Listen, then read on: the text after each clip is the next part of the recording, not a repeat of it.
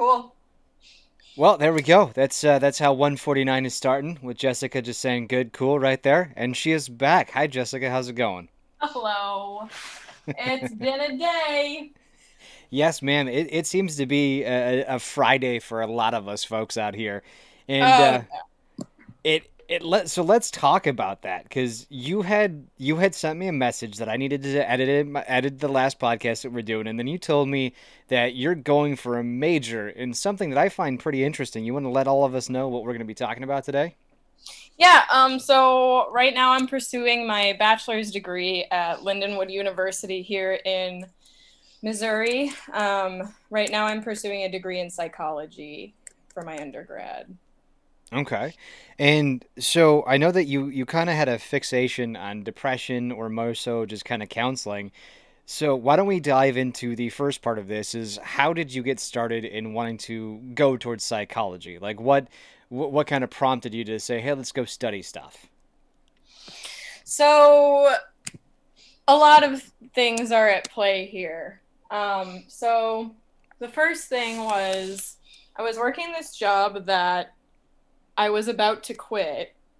Um, Good and... start already. and um, it was it was quite the company that I was working for. It was similar to the position I'm working now, but um, just a way less orderly, way less reasonable and functional company. Mm-hmm. Um, and just to sum it up, my therapist actually told me to go off task during my last two weeks there, um, because I had already started doing that. And she said, well, they don't deserve any more than that. And it was the slow season anyway. So it's like, well, I'm sitting here. So I started basically researching, uh, they call this psych major syndrome, and I got it early. So I started researching the symptoms that people in my life had. And so I would find scholarly articles online and print them out at that office, and then um, highlight what I found interesting and important, because these were like, you know, scholarly articles. So they're like twelve to twenty-eight pages long or more. Yeah. Um, So that was that was kind of the self-led research that I mentioned uh, beforehand. And um, so after that, um, actually also while I was at that job, I decided to um, I decided to reconsider going back to school, because I went to community college, but I only went because um, we actually have this awesome program in the state of Missouri. It's called the A Plus Program. I don't know if they have that anywhere else, but it's state funded, and it's basically in your senior year of high school, if you do so many hours of tutoring in the lower grades, so they put you on a bus to like the elementary school or one of the other lower grades. Mm-hmm. And that's like, that fills a an hour of your schedule. Okay. And so you just go and tutor a classroom. So like an entire class, or just a just a kid? Um, so for me, I was working with a kid with A D H D, um, because this teacher was like, it was a situation where his his A D H D was so severe that he was disrupting the class on a regular basis. And so I entered the scene, and this teacher, who was awesome, by the way, um, he goes, I really need you to just keep him busy, work with him on the homework, just give him special attention because he needs it. Mm-hmm. Um, so that was my experience, but I think some other people just would like walk around the class and see if kids needed help and um, stuff like that. So um, doing that for a year of high school um, bought you a free ride to community college, so your first two years in your associate's degree. That's, and so that's pretty dope, to be honest with you. It's, it's wonderful. It's a really great program. I hope they keep it forever. Because, I mean, they were um, like, do you want to fill an hour, Jared, to, to go teach some, like, third or fourth graders some math? I was like, sure, why not? And that's right. what, that's all that we did here in Wisconsin. But, yeah, no, that that's a that's a great system to, to send you to community college for free for two years. That's dope. Oh, yeah. Just, yeah, completely. I mean, you you know, you still have to pay for books and whatever other resources you need, but it's mm-hmm. like, it's a steal. It really is. Um, so... And at the time in high school, I didn't really understand that it was such a good thing. And mm-hmm. I was just really set on not going to college at all. But my mom was like, no, you're doing that. It's so easy. It's such a good opportunity. You're doing that. I'm like, okay. And uh, I had a pretty good time with it. But when it came to actually using that scholarship, I wasn't very excited, because I didn't know what I wanted to do yet, and the idea of getting a gen ed degree was extremely dull in mm. my head. Um, Is that all they offered, was like just a general education degree? Um, no, they kind of um, they kind of also specialize in, like, I think the sciences and, like, trades and stuff like that. Okay. Um, so, but, you know, I wasn't interested in any of that. I had no idea what I wanted to do. Um, but at some point, I actually don't remember when it was, but I got the idea to become a therapist, but I couldn't afford to go for a bachelor's at the time. Mm-hmm. And so I was like, well, that's not going to happen um, at the time. And I also had so many other interests that Um, which I'm still working on. I mean, I know I want to finish this degree, but it doesn't have to be the only thing I do with my life. And I'm passionate about a lot of other things. Um, and so I was like, no big deal. I don't have to go for that, whatever. So anyway, um, when I was uh, in the process of deciding to go to Lindenwood, uh, which is where I am now, I had actually set out to pursue an art history degree.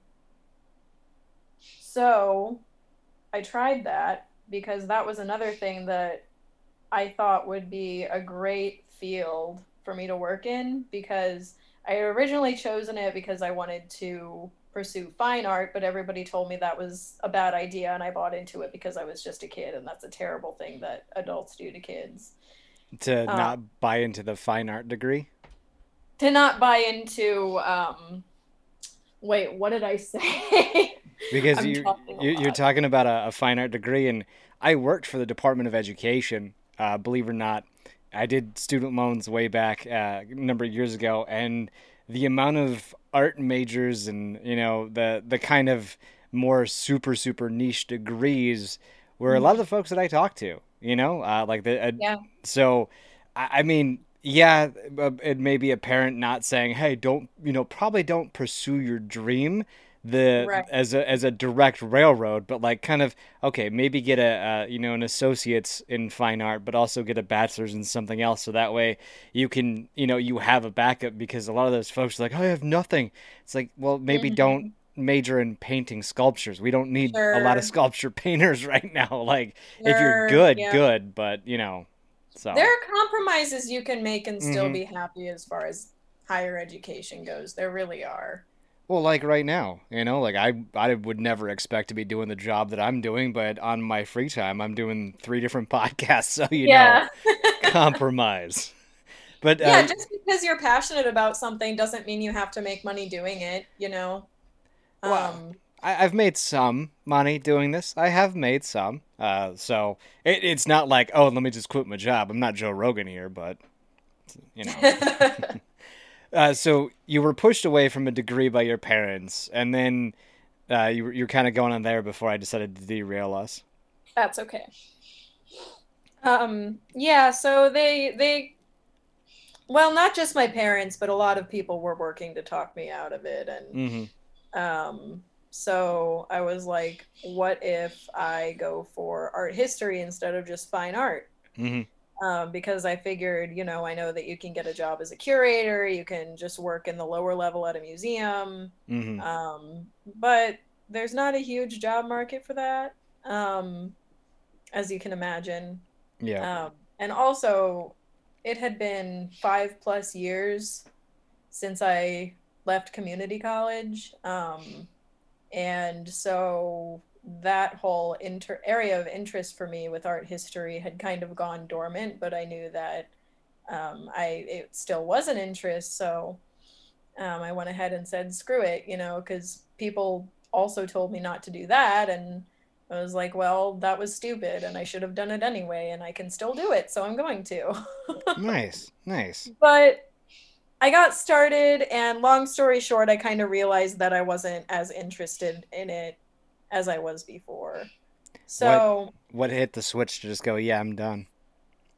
Well, part of it, this wasn't like the kicker or anything, but mm-hmm.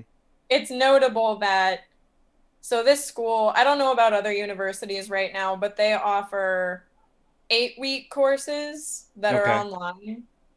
And that could be great, but instead they cram sixteen weeks of material into that time. And it's ah. all it's all self-led. Like, they give you all of the, the assignments for the week at the beginning of the week, and you have to decide when you're going to have time for it. Mm. And I just had like, I had like three scholarly articles per week to read, and um, videos and lectures, and just like so much. I had to submit all the notes that I took on the lectures online, and just like, it was nuts. It distracted me from all my other classes that semester. And I just, there were things that were interesting. It was, um, It was a lot of focus on romanticism, and I really enjoyed learning about that.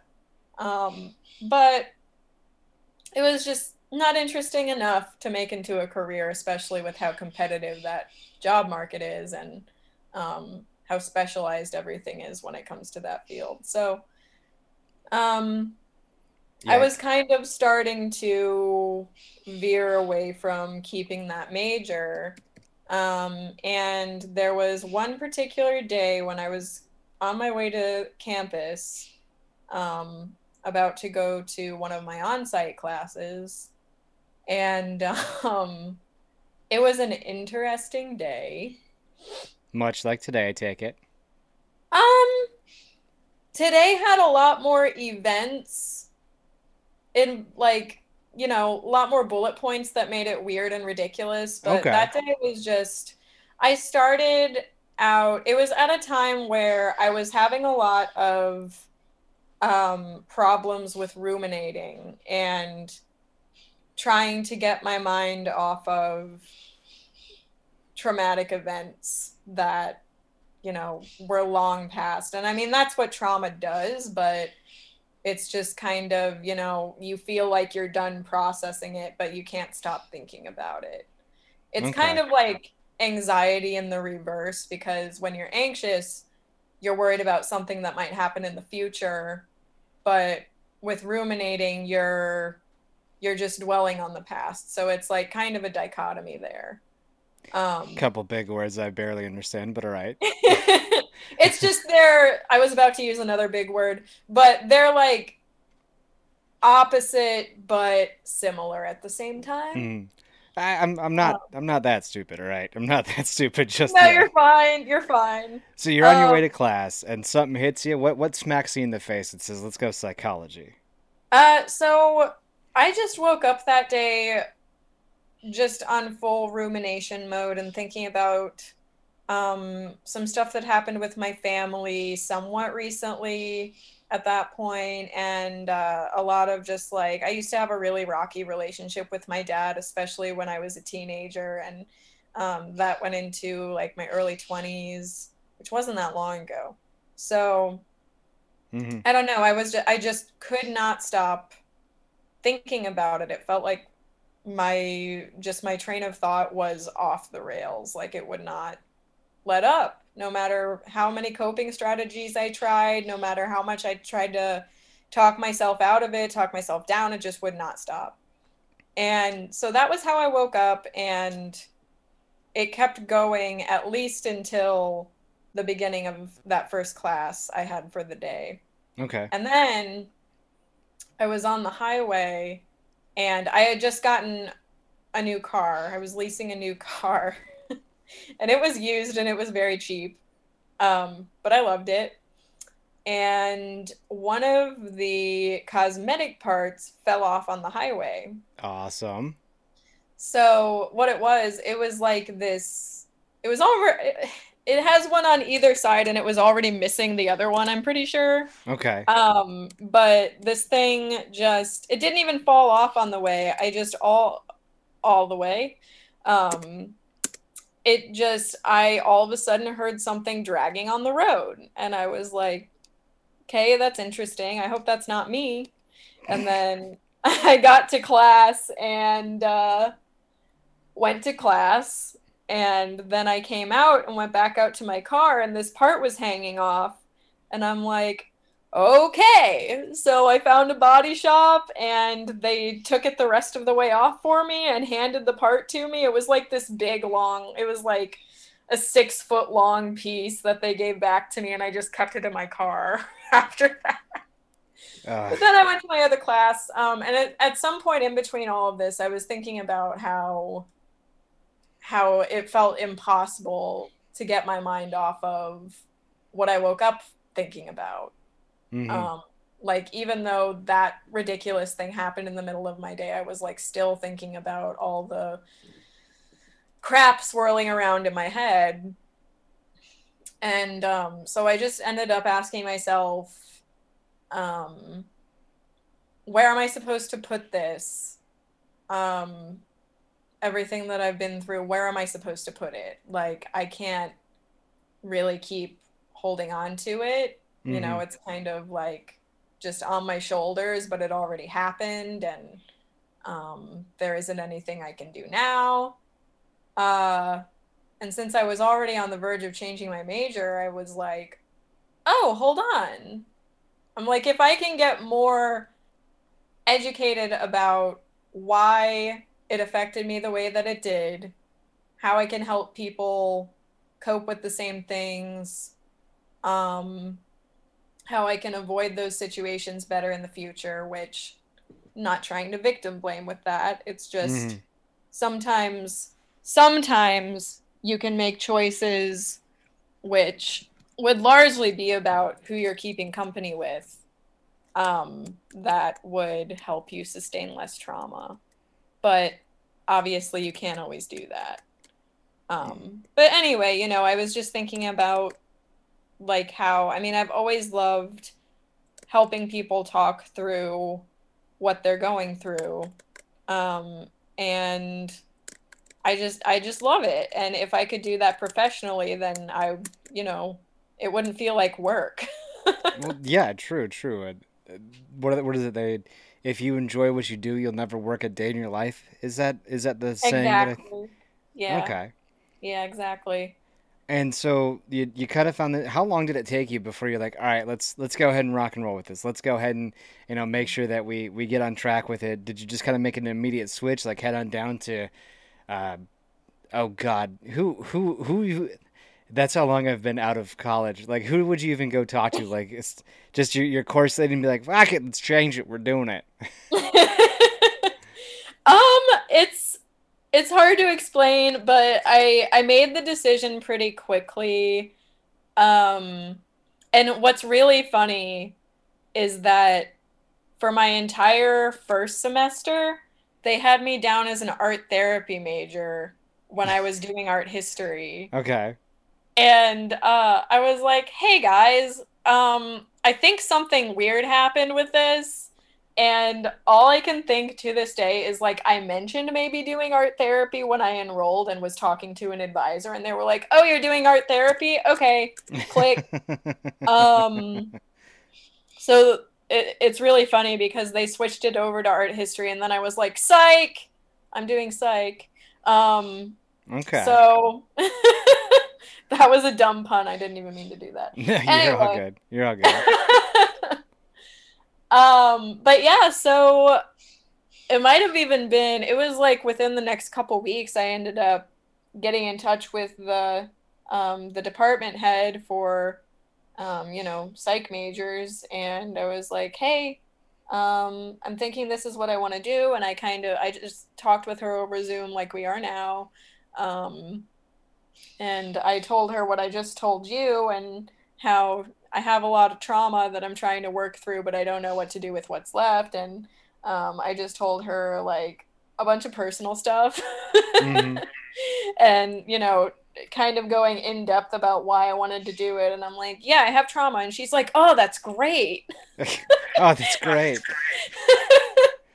It was so funny because I totally understand what she means. It's like, you don't want somebody in the mental health field who hasn't struggled. Mm. Well, yeah, yeah, I, I could see that. Yeah, and I think another big reason why I want to do this is because we need new people. We need better people in the psych field. It's just our mental health care in this country is absolutely horrible. It's, I mean, I've experienced it from the inside out, and it's sad. It's just, it's gone so downhill. And and why why why do you say that? Is it just because of like, because I almost feel like with some of these degrees where they're really prevalent, you have say like uh, the teachers, right? Teachers. It's not oh there's a shortage of teachers. No, it's we, we need to pay them better. Is that pretty much what it is, or are they like overworked and underpaid, or what's going on? Particularly with teachers. Uh, the psych majors. Sorry, the psych majors. Oh, okay. Um. So. I have not been able to figure that out, but I think I think part of the problem is that um, they chose the major without thinking about how well they could empathize with their patients and their clients. Um, okay. I've had I've been through a few therapists before getting to the one that I have now. I've been with her for about three years. Um, and she's wonderful, but I had a few therapists before her. My mom kind of pushed me um, to go to therapy when I was a teenager, and she picked somebody for me, which she was okay, but um, I didn't really feel like I could be super open with her, which partially has to do with, you know, me never having been to therapy before and being a teenager, but mm. um So anyway, I, I just had a couple therapists that were very questionable. I had one that would just, I was just thinking about her today, actually. She was, um, she would just uh, not lead the sessions. And I had a lot of stuff at the time that I didn't realize I needed to talk about because I used to just be an expert at repress, repressing things. Um, and so she would just sit there and stare at me. I mean, quite literally. And okay. uh, I know. And she ended up booting me because I missed an appointment. And I was like, I really don't care. But that's ridiculous that she does that because, you know, how likely is it for somebody with clinical depression to miss an appointment? Highly yeah. likely. Yeah, I mean, I've I've missed a few appointments that I had with the V A, and it's always kind of kind of funny because they'll call me, and I'm like, oh, that's right, I forgot I had the appointment at eight a.m. today. I thought it was tomorrow. But yeah, you, you got to be able to work with somebody and, and be a little bit more open with them. And I guess is is that why you're you're going for the psychology degree to, degree to kind of take things and try to at least change it from what you can change on the inside out, or what's kind of the ultimate end goal for you on this? Yeah, so I um I want to fill a position that somebody less qualified would otherwise fill. Okay. Um and I don't mean less qualified in terms of what school they went to or um, what level their degree is. I mean qualified in terms of heart and empathy and just being able to listen effectively, because it it sounds crazy, but a lot of therapists don't know how to do that. Mm-hmm. Um, and a lot of psychiatrists become psychiatrists for the money, I think. There's a lot of good money to be made there, though. I, I will there say absolutely that. Is. Yeah. What What is one thing that, because, I mean, you're you said you're now a sophomore, right? Yes. Okay. What is one thing you've kind of, have you noticed that there's kind of like certain people that are going for this degree right now where it's, oh, this, you know, so-and-so is uh, in it for the money, or they're trying to change it from the inside out like I am? Is there kind of a certain kind of people that you've noticed have been going for, for things, or is it a lot of just people just trying to help people? I haven't made many friends at Lindenwood yet. Um, a big part of that is because I'm many years older than most of my classmates. Okay. Which uh, makes it a little intimidating, um, because it's a challenging thing going back to school after that long, and when you're, you know, fully an adult or legally considered as such. So, um, but, you know, I haven't really talked to many people, but that's also because they're, they seem very quiet and reserved. And I think that is a trait that empathetic people tend to have. Um, so that's a good sign. I did make really good friends with my human development professor. She's absolutely wonderful. I had that class last semester. Mm. Um, and I talked to her a lot about um, going for a psychology degree, and she was super encouraging, super helpful, clued me into a lot of little facts and tidbits about, um, you know, what I wanted to do that I otherwise might not have come across, you know. Mm-hmm. Um, and she was just a sweetheart. I mean, she's exactly the kind of person that should be in this field. Okay. So uh, you, you say the, the kind of quiet, introverted nature that a lot of these folks have is, is something that you've kind of noticed in the classmates that you have? Yeah, um, but I don't know how much of that has to do with um, they've found their circle, you know, mm-hmm. depending on how long they've been in school, and they just don't have any friends in that class, or, you know, it it could be something unrelated like that. But okay, um, I don't know. There were there were some people in my Principles of Psych class that um, were especially talkative. Um, but pretty much everybody in there was also pretty quiet and reserved. And the thing about that class is also it's an elective. So I don't know how many people in there were actually majoring.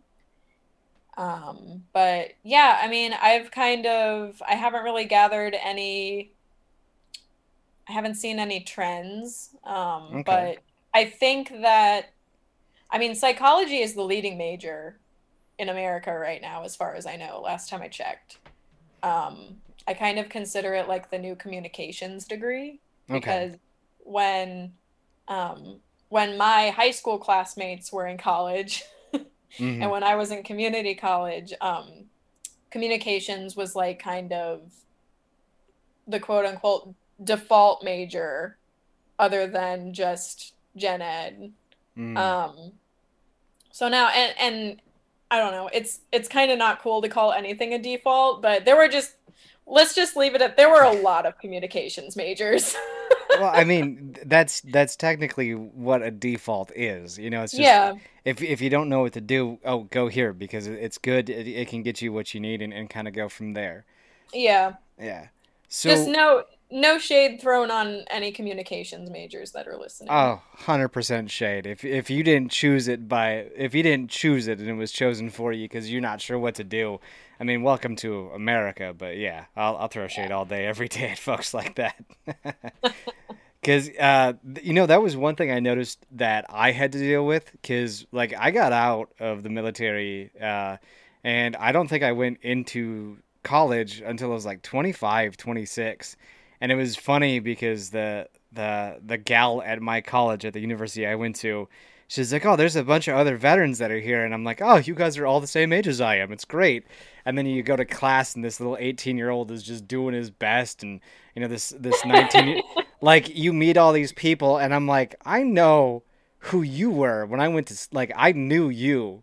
In, in college, uh, in high school, when I was at Sci Fair, and I'm like, I remember that, like, you can pick out all these people where you're like, you guys are all fresh babies, aren't you? I know. Oh yeah. I can yeah. pick out every. I can tell you who they were and where you guys were at, and it, it was it was great because like I felt like I was a step ahead of the game. You know, like I know how to adult.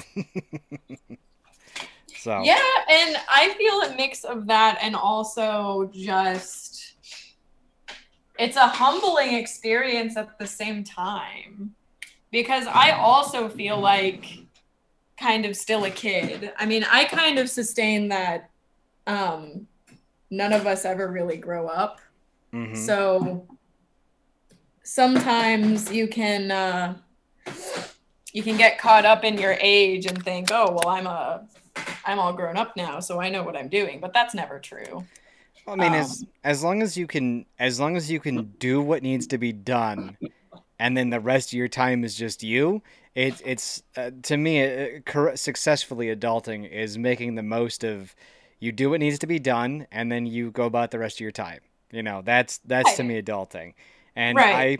I I sometimes leave very little time for sleeping because of that exact reason. So, you know, yeah, I've been uh, I've been on seven hours of sleep for the every night for the past two weeks, just about, and uh, it's not good. It's not. It's not enough. no, no. There, you, you need at least eight, and I've been actually guilty of like four or five hours the last few days, just because that uh, I told you I was doing that charity live stream. That's now wow. since been and gone. By the time folks are listening to this, I've been getting prepped and ready because we have like four hours to do things, and we just kind of want to go back to back to back. So I'm just like, all right. I have enough stuff that if I'm if we just constantly lose it, I'm good to go. You know. So, so I know that you were you were wanting to focus on depression heavily as well as uh, kids with A D H D. I do have a question, just because I, I always like to throw it out there. Um, I feel like there's maybe an overdiagnosis of like A D D and A D H D for, for kids and even some adults nowadays, where it's just we we seem to have a diminishing um, attention span. You know, like I've noticed that, like when I was younger. Oh, yeah. My attention, you could have it. Give me a forty-five, give me a forty-five minute episode, right? I'm glued in. But now I'm watching like a twenty minute serial killer documentary, and I'm like, this is what I love. And I'm on my phone. I'm maybe playing a game. I'm like, my attention has to be divided. So I was curious if, has there been a rise in it just because our attention spans have dwindled down and that's why they're calling it A D H D? Or is there like a huge difference between like what you've learned thus far versus what I'm talking about? I have many theories. Okay. So A D H D, um, it's a very serious disorder. And mm. so my two theories about the commonality are that either A, doctors are overdiagnosing. Okay. Um, well, maybe three. Anyway, um, B, like you said, more people are developing it because of the age we're in. Um, or people are going around without a diagnosis saying that they have it, making it seem like so many more people do have it. Um, and that one is, it's more than a theory. That's true. And oh, yeah. Um, yeah. I have A D H D, and um, you've, you might have heard that A D H D is a lot more um, hard. It's harder to detect in people who are biologically female. Mm-hmm. Um, and so my form of A D H D is what used to be called A D D, but now it's A D H D inattentive type, which I hate that they okay. changed it in the D S M five because it makes it so much more difficult for people without it to understand. Um, so because A D H D, you know, you, you have a hard time sitting still, right? And okay. that's that's the hallmark that most people know it by. But with A D D, it's a lot more covert. It's the girl in class that's staring out the window rather than the kid that keeps getting out of his seat, you know?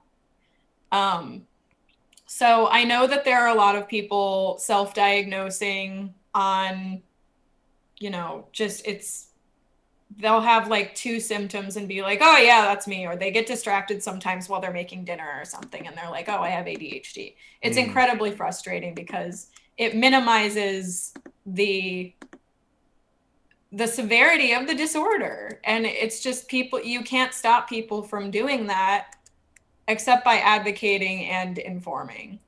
Yeah. Um, and I think that it's unlikely that um, it's being misdiagnosed or falsely diagnosed professionally, you know, official diagnoses, um, because I don't think there are psychiatrists out there just handing out drugs.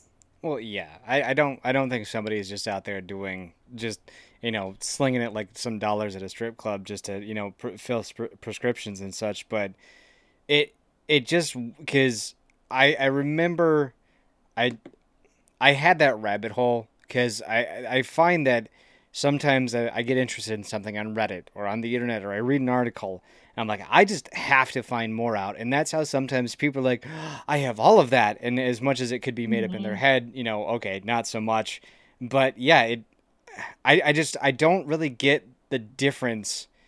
I mean, it, it, the name in itself is kind of synonymous, you know, attention deficit or attention hyper deficit. And when you start to break things down, that's where I start to get a little annoyed, because I have, I've I've read some things on people's sexuality that has really kind of confused me a bit, where the base term doesn't mean what it used to mean, and and I'm I'm with you on that, because it's like, look, look I learned that, you know, you, you do things in a certain manner, like if, uh, for for example, you. You're talking about A D H D, right? That hyper is the, the key point in it. It's, okay, this person mm-hmm. has a hard time just keeping themselves attentive.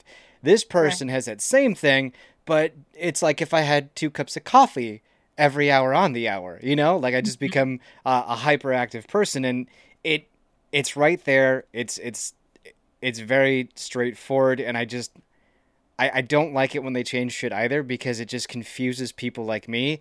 Where it's just mm-hmm. like, no, no, no, no, that's what that was. You know, just don't change the thing every five minutes.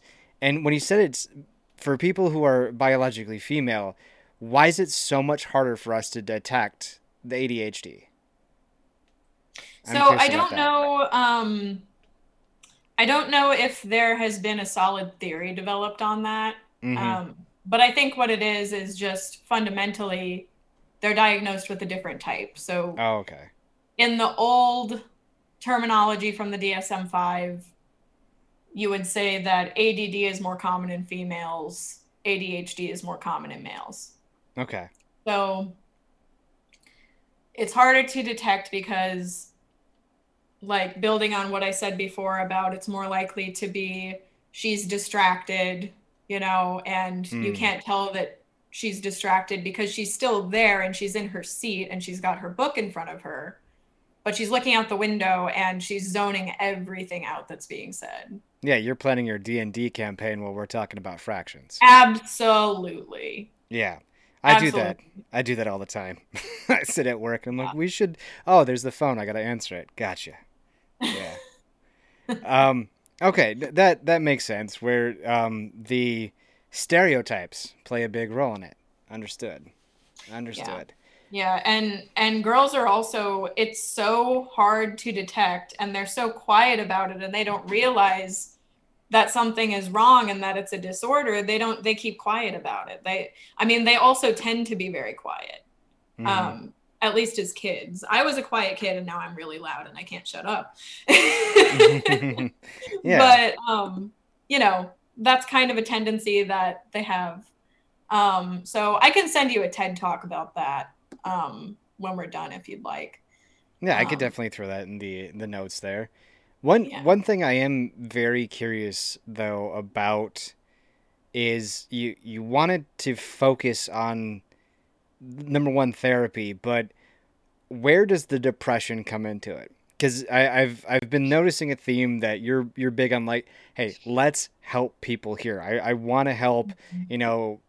X Y Z person, whoever it is, about whatever it is, kind of in, in general, you just want to make the world a, a healthier, happier place uh, to the best of your ability. Where mm-hmm. did the want to kind of focus on depression come in for you? Um, so I think something that, so I have, um, I'm diagnosed with seasonal affective disorder. And mm-hmm. so um, most people know what that is. Basically in the fall, I start to go downhill. And, um, well, late fall. I love the fall. But my, uh, my, my brain is, doesn't feel great about it. Well, yeah, so, we know snow is coming. Yes. So, and it's getting darker earlier and there's less to do. Mm-hmm. Um, and especially with A D H D, when there's less to do, you tend to kind of go dormant.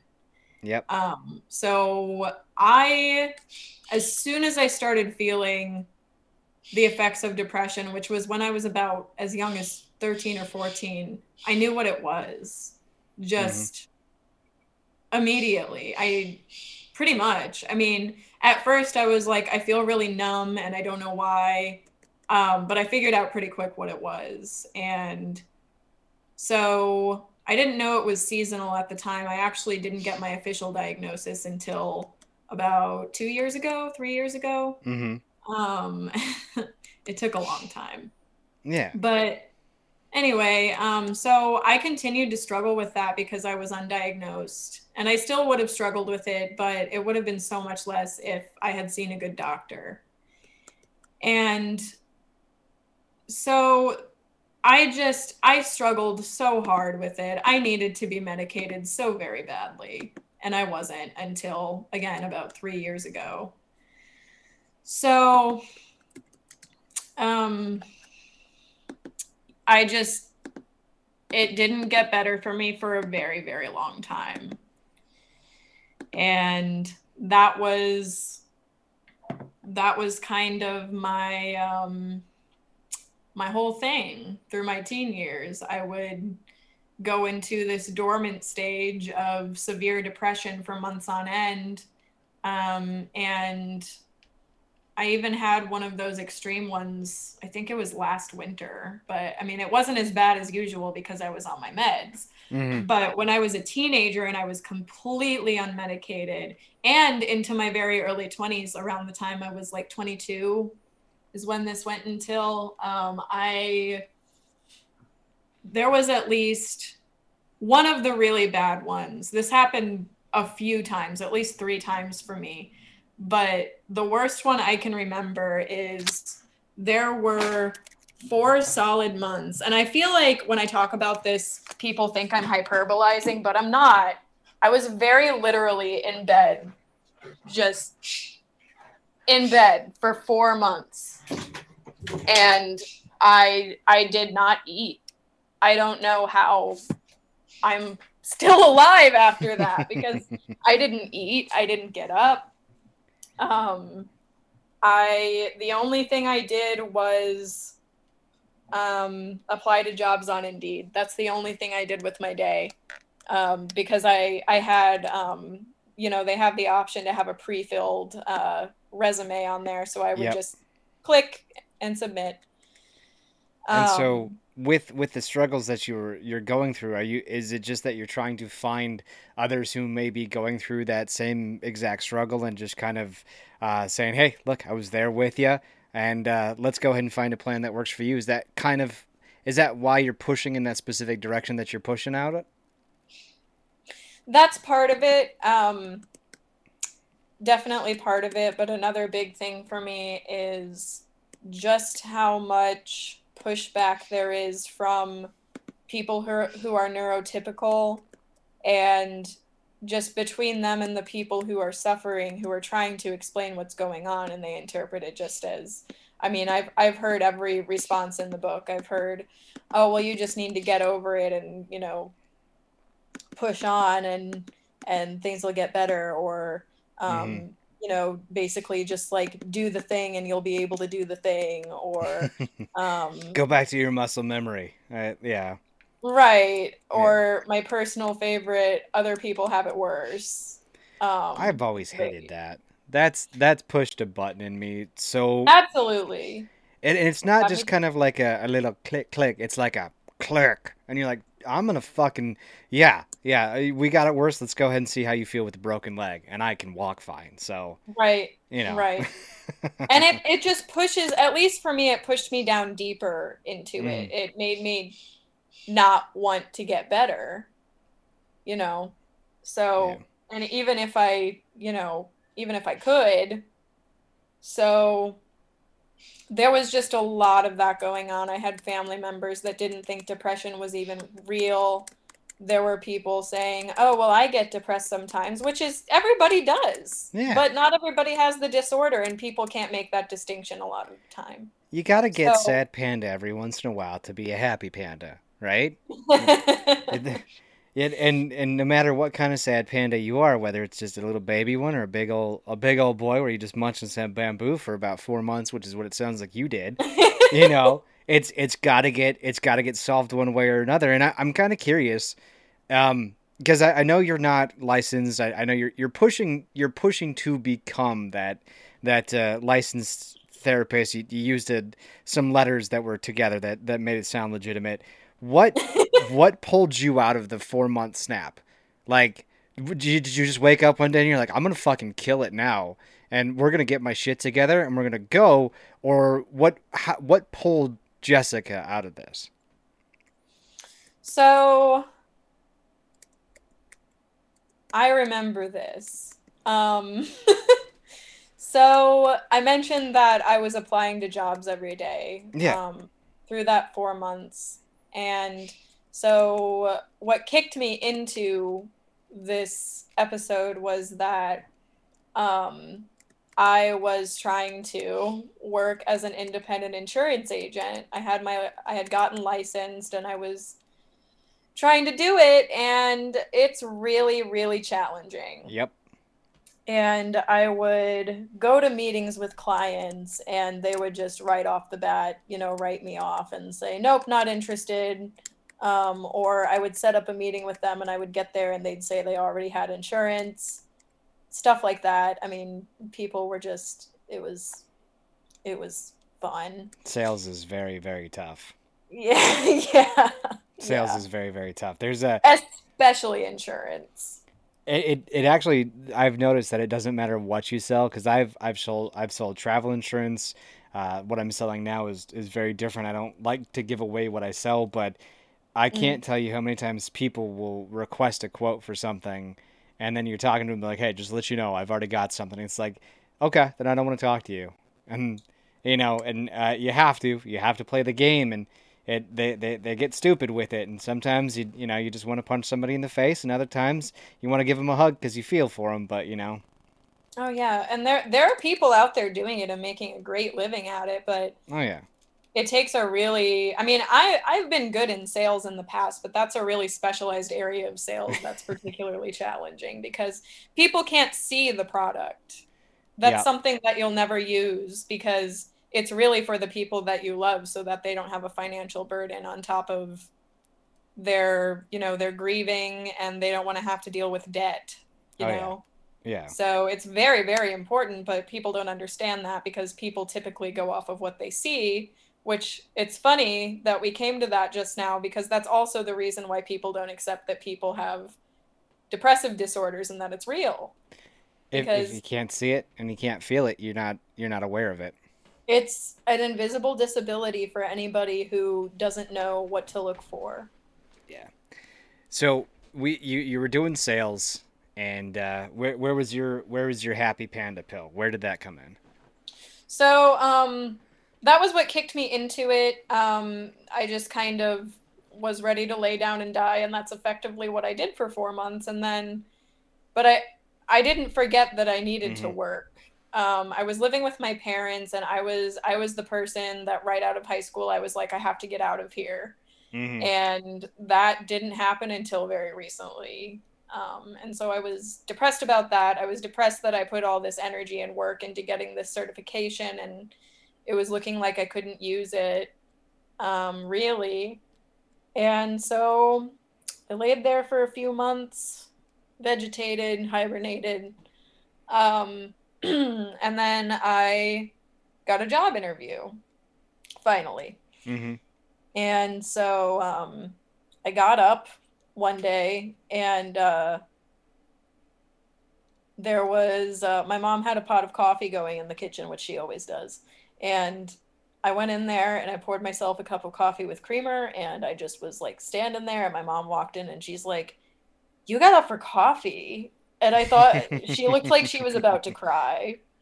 Um, and I just like, she, she talked about this later, how it was so surreal and bizarre to her because I had been laying there sedentary for four months straight. And all of a sudden I just emerged from my room mm-hmm. in a collared shirt and slacks.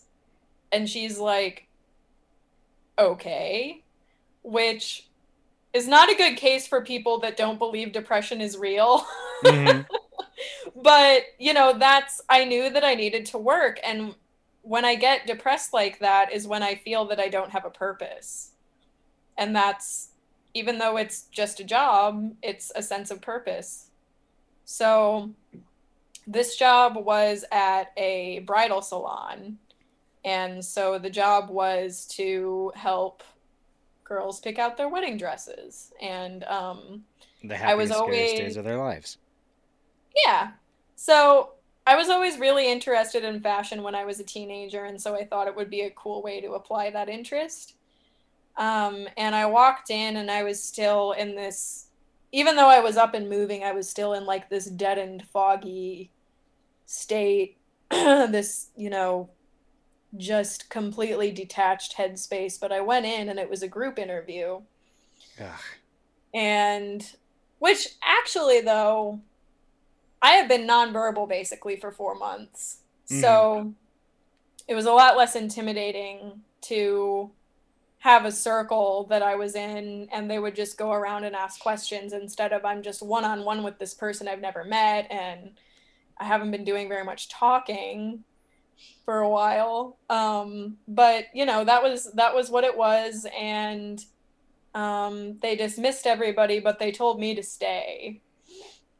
And they had me shadow their best stylist right then and there. Um And so I'm like, well, I didn't expect this to happen. I kind of expected to just go home and nothing to come of it because okay. um, that was just, I mean, my self-esteem was rock bottom because I was in that episode. Um, and so that was a big confidence boost for me. And then when I got that job, I just threw myself into it. Um, and then I started, you know, eventually...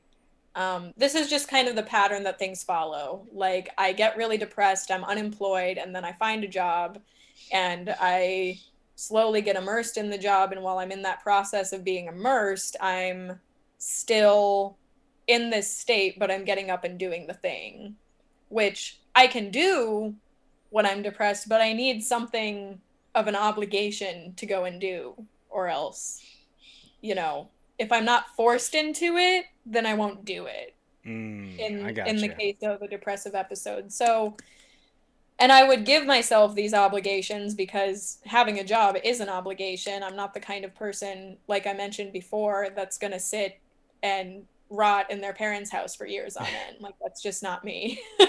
Yeah. And, and I've, um, I've noticed that that does help a lot. Like, cause there are some days where like, Uh, I'll just be, and I, I, I was earned the nickname Bambi, and I kind of, I kind of run with it every so often, because like Bambi, you know, baby deer, they don't really do much. They kind of shadow their parents, and I'm just like, Bambi doesn't want to do anything today, and you just sit there and like you veg out, and like I'll look in the fridge and I'll have like just enough to make a couple of tacos, and I'm like, I really want a bagel, and then like I look at having to go out to the car and going, ugh, I have to go grocery shopping. And then as I'm in the grocery store doing what I'm doing, I'm like, oh, let's get this, let's get this. And the next thing you know, it's that whole day of just, and I mean, it's weird because we hate that. Oh, just get up and do something. But yeah. Like getting up and doing something, holy shit, does it spark it? Because that's what happened with you. You went to the job interview. You you got the engine revving. Sounds like you're a little bit of a diesel. You gotta gotta get warmed up a little bit. But once you started rolling and, and you know you found something that you loved, and you found you know a bridal shower or uh, you know getting getting a bride ready for her, her best wedding dress and kind of showing her all the dresses and what she wants. That kind of goes with art. So right, and fashion. And it looks like you just, you had to find something that really kickstarted the engine and, and got you to get up and do something. Exactly. Um, and at least for me, I don't know, I don't know if that works for everybody. I, I don't think that anything works for everybody, you know? Yeah. Yeah.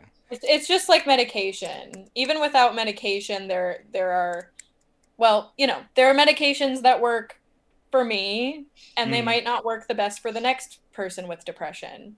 Yeah. Um, especially because in my case, I'm ac- actually diagnosed bipolar as well as seasonal affective. Mm.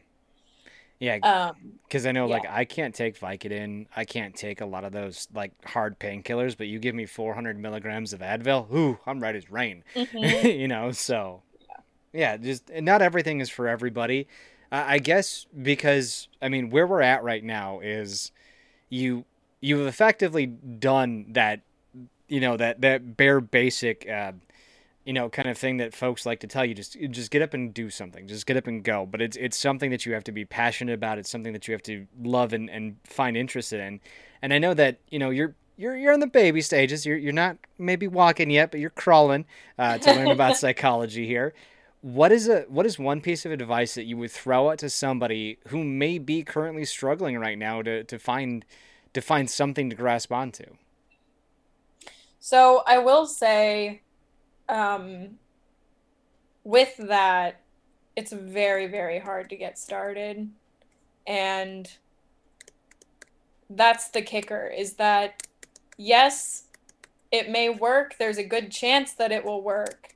But when you're dealing with the type of depression that I deal with and have been dealing with b- virtually all my life, mm-hmm. um, you feel weighed down to the bed, and there's this gradient you kind of go through where it's like, I'm not feeling great today, and I feel disconnected from everything around me. And then that feeling just takes over after a while, and you lay down, and it's just, it's overwhelming. And so the hardest part is getting started, and you're not going to get anything accomplished if there isn't an opportunity in front of you. So if you can summon the energy to do what I did and just go online, look for stuff to do, even if it's not a job, even if it's like volunteer work or something, mm-hmm. um, just something that sparks your interest, especially if it's something that you know you're passionate about. Um, just find something that is already fully formed in front of you that you're not part of yet, and insert yourself into it. And the other key, besides just finding something to grab onto, is realizing that it's not going to fix you right away. Mm-hmm. I shouldn't say fix you, but, you know, fix the problem, just the all-encompassing problem that you're dealing with. It's not going to happen overnight. And it's just, it's hard. That's yeah. one of the reasons that it's so hard, is I've been able to do that several times, but there is a waiting period where you're not really waiting. I mean, you're out there doing something, but you're still going to feel crappy. I mean, you're going to feel just like you did when you weren't doing anything for a while, while you adjust to your new surroundings, adjust to your new activities and your responsibilities. And my experience of that is just, I kind of float along, and, you know, as I am given things to do, whether it's a job or volunteer work or, you know, helping family out or whatever it is, um, you just go through the motions. Um, and it's, it's kind of strange, because that's also how you get into an episode. So like I, like I said before, how you just start feeling not so great, and then you keep living your life like normal, and you can feel less and less. Sadness is not the problem mm. with depression. The problem is not being able to experience emotion unless it's existential dread, basically. Hey, existential dread can get you to move, all right? It I've, can. It can. It but can. One uh, one thing that I always I always like to throw out, too, to folks, because this is something that I, I have noticed, especially in reading a lot of threads, like, if you need help, just go seek it out. You know, like you said, you've, you're on your, what, third or fourth psychologist now? Um, so my psychiatrist is... Psychiatrist, yeah. Is the... Psychologists are more into studies, um, and psychiatrists are more hands-on. Um, but, so I'm on my second psychiatrist, and oh, the okay. first one was appointed to me when I was in the hospital, and he wasn't great. He helped, but... he was less to the point and more, let's try this and see if that works. Mm. This guy that I'm with right now, um, funny story, side note, he also started out as an art history major. um, That's hilarious. I know, I, I know. I always, I, I always get mine mixed up because, like, I, uh, uh, she, the the gal that I was just recently with, like, I get it wrong all the time because she was like, "Oh, actually, I'm technically this." I'm like, "No, you're you're my psychologist," and she's like, "Ah, all right, yeah." I, I get things super mixed up. Um, one thing that I I don't know what it is, but like I respond better to certain types of people.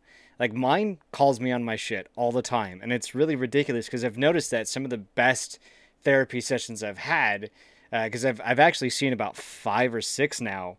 And this is something I always like to throw out to people. Like, you're not going to find a winner one go around. And if you do, that's baller. That's dope. Uh, but my first, the, a couple of the, the best ones I've had have, have been like super attractive women to me. They've called me on my bullshit and they've put me in my place. And like, I, I like that about them because uh, the gal that I was just recently left, she left the V A. Like she just, she had to leave the V A for whatever oh. reason. And she would, she would talk to me just like a, like one of my bros, you know, like she would just, she's like that Jared, that's bullshit. And you know it. I'm like, well, it is, you know? So like, you, you got to find somebody who works with you. And that is, that is the big thing is you're not going to find a winner. But I think what you were saying, Jessica, was right is, do your muscle memory. Like, yeah, it's cliche. Yeah, you hate it. But as long as you continue to function and move forward, you're going to get through the phase. Whether it's a two-week phase or a two-month phase or a two-year phase, you know, don't be afraid to seek out help and don't be afraid to make a switch after giving it a shot. I mean, would you say that's a fair assessment? I think so. There are a lot of footnotes to that. So, um, you know, it's... Mm-hmm. It's a great choice to get out there and give your brain something to focus on instead of how terrible you feel about yourself yeah. and how good it how good it sounds to just make everything stop. Um, and like I was saying before, you start that process and you have this feeling of, why am I doing this? It's pointless. I'm a piece of trash. I'm mm. never going to be good at what I'm doing. And but you keep going and it feels pointless. It feels stupid to even try, but that's not true. And it'll show that it's not true the longer that you do it. And basically, you know, you'll just go through the motions and feel still completely deadened, just dead inside, depressed, hopeless, you know, worthless, all the things that you feel with extreme bouts of depression. But what I'm getting to is you keep on doing it and you go through all those days where you feel like that. And one day you get up in the morning and you realize that you feel better. So you have to, I mean, at least in my experience, I don't, that's not across the board. Yeah. But, you know, and I did that without pills. I did that without any kind of medication, mm. um, which is not a brag. It's just... that's freaking hard to do. You shouldn't you shouldn't do that unless you have to. I just hadn't found the right medication yet or the right coping strategies yet. Um, yeah. And I mean, everything is a huge caveat to who you are. 'Cause, right. Oh, one hundred percent with me, there was a med that, that worked phenomenally, but I was a zombie. I mean, it mm-hmm. was kind of cool. Like, I'm not going to lie. It was kind of cool. And you're like, oh, I just existed in nothingness for two hours. That was kind of neat, you know? So... There, I mean, you know, and then there are some times where you, you find something that just doesn't work for you, and it, it everyone is different. I, I think that's the ultimate end end goal of this, is that you can try certain things, and you'll find something that does work. You'll find things that don't work, but as long as you're trying, that's all that matters. And there is a good chance, though, that what I'm talking about will work mm-hmm. for, you know, somebody that's listening right now, um, and. It's easy to get to like the middle and you're like, this isn't working. I'm just going to give up. And then you don't see it through and you go back to where you were and you have to find something else that works because mm-hmm. what you were doing was going to work, but you weren't patient with it. You didn't follow through, which is totally understandable with this illness. Totally get it. Um, yeah. But for me, it was just like I was able to zone out and do the work that was in front of me. I mean, I thought, so crazy thing. I almost, this last one, this last job at the office that I was working at that I was talking about before, mm-hmm. um, I thought, I thought I was never, I thought I was going to get fired. Um, but I ended up being really good at it. But before I was really good at it, and I was still growing and learning, I thought that I was doing a terrible job. I was like, I don't know why I'm here. I don't know why I'm doing this. I'm going to fail. I'm going to fail. But I kept doing it anyway. Mm-hmm. And so I finally got to that point, you know, and I'm not saying that it's an overnight thing, just like literally you go to bed and then wake up and you're like, wow, I'm okay. Like it doesn't work that way, but it no. feels that way mm-hmm. because you're gradually getting better and not realizing it. So you have a few good days and then don't realize that you're really having good days. Um, but then you realize that you are and that your work paid off and you overcame it. And then you have ammunition for the next time it happens. And so it's just incredibly rewarding. Um, but that being said, find a good doctor. It's mm. worth it. Yeah, good good doctors. I mean, as hard as they are to come by, they it, once once you and I mean you, you were kind of talking about it, and I like to attribute this to uh, a game that I've been playing here relatively uh, a lot lately, Escape from Tarkov. Like, there's different builds for guns that you can have. You just have to find the the right parts that fit the pieces that you need, and you know that that can always be a big win-win for you. And I appreciate a lot of the insight you've offered here today, Jessica. It's it's on it's obviously it's been nice to not only hear from somebody who has gone through it, but who is trying to kind of transform as they're continuing to go through through things, the the internal struggles that a lot of other people are, and, and just try to make the world a better place. You know what I mean? Absolutely. And that was, like I said before, but I want to embellish a little bit more. It was just mm. I. So we didn't know I was bipolar until I was, I mean, I didn't get my official diagnosis diagnosis until I was twenty-four, but I had experienced hypomania by mm-hmm. that point um, at several times uh, when I was a teenager. And I actually missed my high school graduation because I was admitted to the hospital because I had a horrible, catastrophic manic episode. The first one that that I had ever had that was full blown. And um, so I'm not, I'm not the kind of person that hides my own experience. I'm not ashamed of what I've been through because so much of it was because the, uh, the system failed me. Mm-hmm. So that was my first time in the hospital. I think I was in three times after that over the years. And then I ended up in jail because, um, the hospital didn't do their job. Hmm. So I ended up in jail because it was really stupid. I um, I took my mom's car without permission, and she called the police so that they could find me so that she would know I was safe. And then they cuffed me and put me in solitary confinement for two weeks. Oh, fun. Yeah. So much and then, fun. Yeah. And then in total, I was probably there for two months. Um, they moved me over to the main unit. Um, and yeah. And, hmm. uh, if I remember correctly, they were the first place that got my meds right. You know, that's, that's kind of interesting where Well, that I mean, I'll I'll, hmm. I'll give it to the jail to the to the penitentiaries and you know the jails and stuff like that. Like they, I feel like because they deal with it on such a daily basis that they they can kind of pinpoint things that work exceptionally well and try to hammer it down because they have very little time and they're in one of the most extreme stressful situations that any person will probably likely ever be in, uh, besides some other things that are out there. But they have to be able to get it right the first time to make sure it works. Right. So. Yeah. And uh, another thing I was going to say about um, mental health care practitioners like therapists, psychiatrists, psychologists, in my experience with all the practitioners I've been to. Um, so in short, both of the Um, so my psychiatrist and my therapist at the moment that I've settled with um, knew what to do from the first time I went in. Mm-hmm. So when I found my psychiatrist, I went in and filled out some questionnaires, talked with him a little bit, and then I got my formal diagnosis from him in my email after that first visit. And just right off the bat, it was A D H D inattentive type, seasonal affective disorder, and bipolar two. And I had never had anybody suggest to me before that I had A D H D, but I do.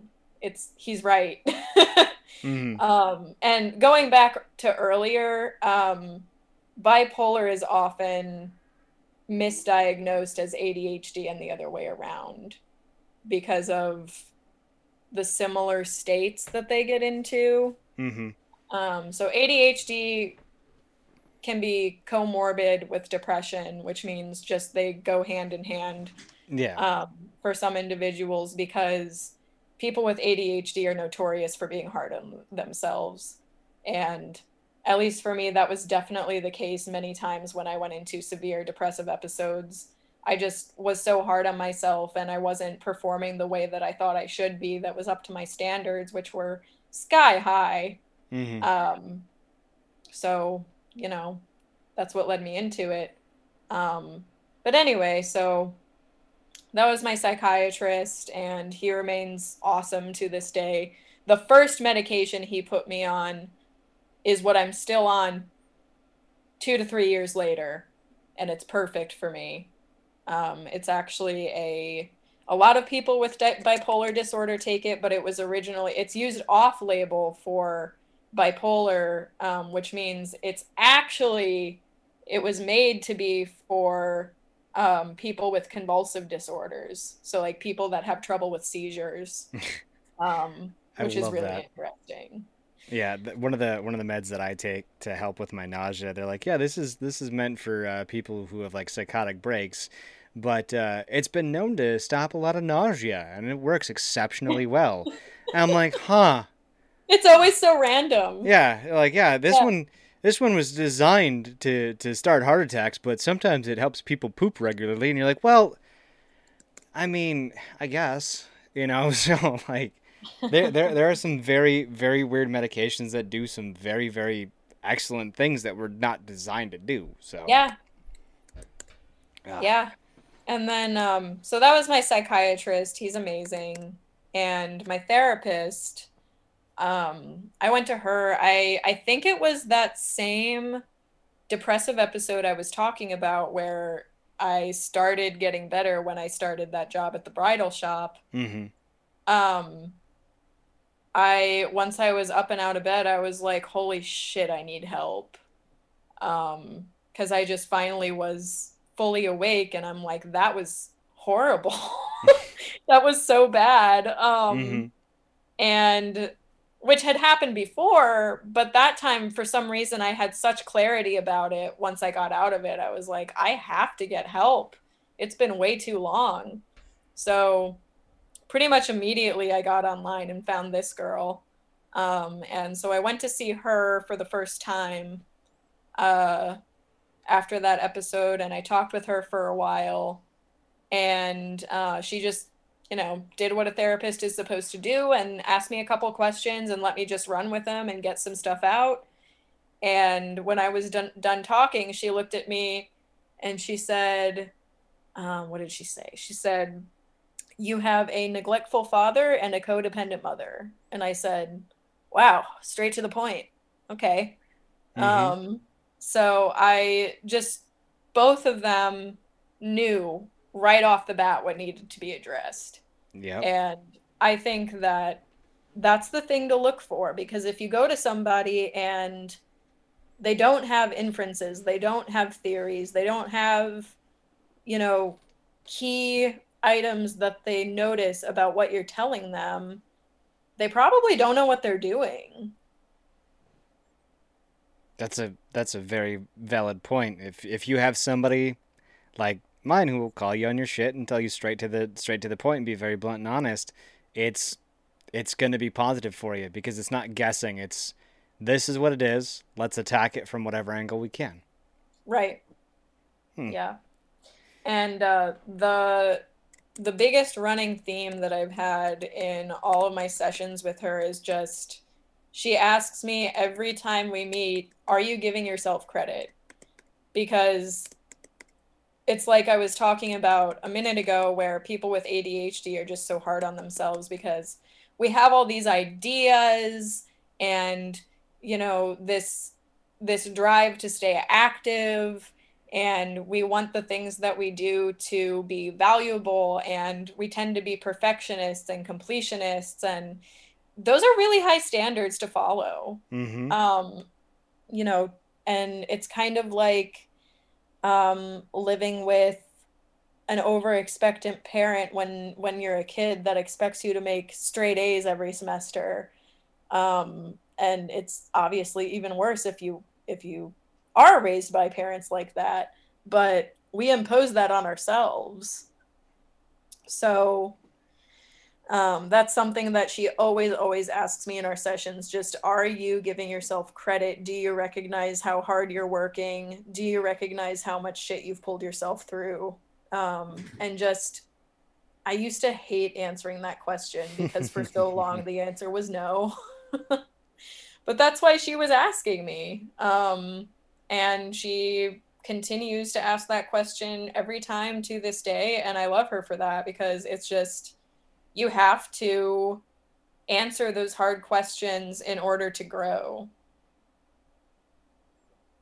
That's, see, I like that. The consistency. That's nice. Keeping it consistent, keeping you on your toes, making sure that, that, uh, that she's being heard, and making sure that, you know, she's there. That's, that's nice. That's, that's a, that's a good takeaway.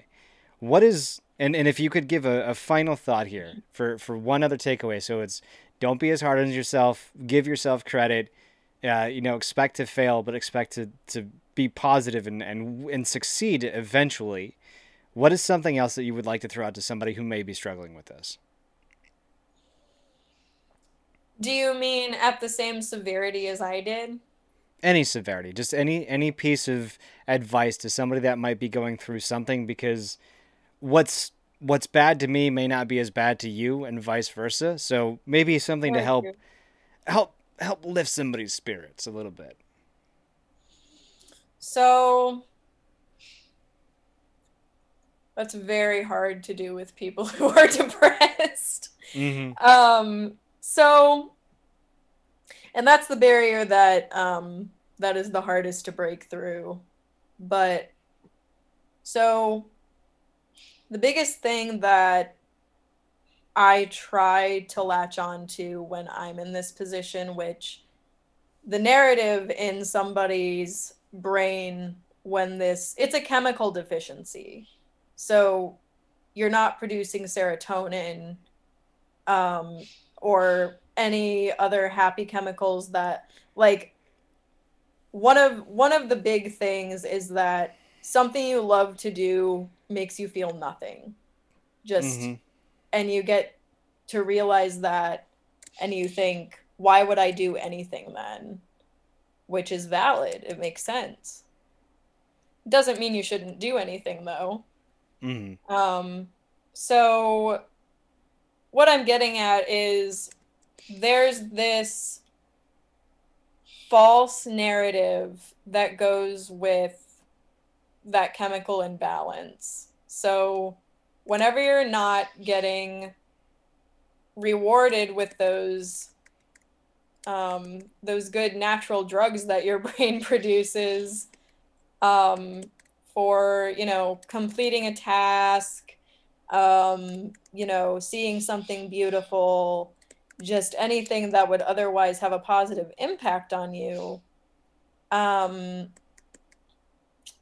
it's it's profoundly sad. And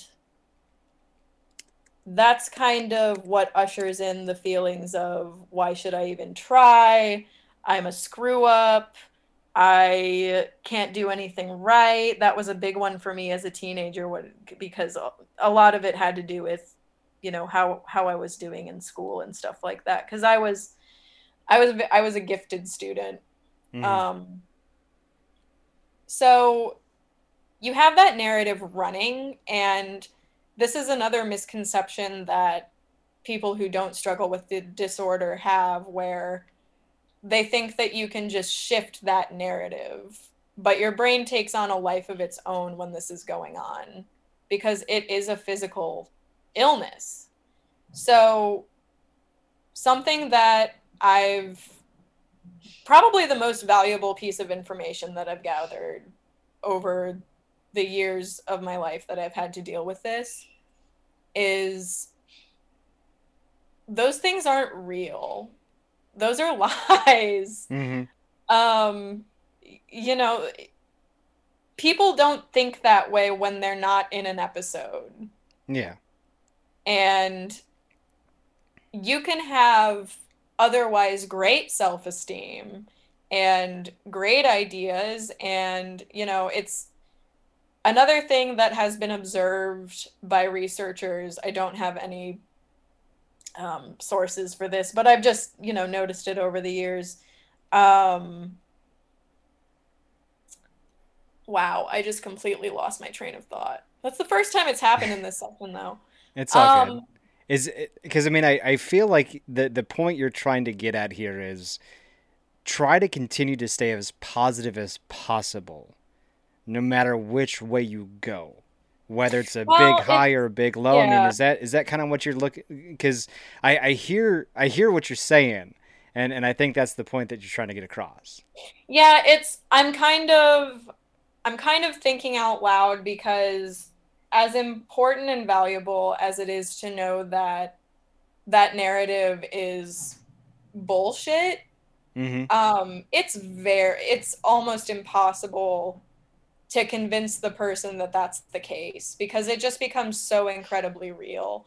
And that just comes back to being active and doing something that might make you feel accomplished, mm-hmm. because it becomes harder to, so when you're also, when you're isolating, which is what people do when they're struggling with this, the only person that you're hearing from is yourself, but mm-hmm. it's not really you, it's the disorder. So I guess my real advice is, surround yourself with anybody who supports you and who will counteract those thoughts that you're having. And do something simple that you can feel good about. Do something that you can do well, that's relatively hard to screw up. Especially, you know, just getting stuff done around the house, like do some dishes, but you don't have to clear the whole sink, mm-hmm. or, you know, organize a bookshelf. And if you get tired, you can go take a nap, but you got something done. You did something effectively. Um, because it, it's so easy when you're not doing anything to convince yourself that you're ineffective and that you can't. But mm. if you just break out of it, which again, it feels like you're weighed down to the bed. It feels like you can't do anything. But at this point, I have successfully done this, where that's how I feel. But I get up in my own head and I'm like, do I really want to be laying here all day? No. Yeah. Is there anything that I want to do instead? No. But there are things to do. mm, exactly. So, you know, just get up and do something. Doesn't have to be a monumental task, doesn't have to like be anything complicated. Just like the examples I gave, anything along those lines, just do something that you know you can do and then go from there. And the voices will likely get quieter. I got you. I got you. And, and yeah, it, it that that's, uh, that's a very solid kind of long thought out process there. But I think, I think that, I think it's going to help folks just in the simple fact that the more that you, you, you keep that positivity there, the more that you basically are just like, yeah, let's, let's make sure that we continue to try to find those positive things that we look at to get us the serotonin that we really would need and like, it's going to help. So, I mean, Jessica, thank you, number one, for, for coming on. Thank you, number two, for really just kind of sharing an inside perspective from somebody who's gone through it, who's going through it still, and who's trying to change it from the inside out. It's been nice to nice to kind of see both sides of the coin, if you will, you know?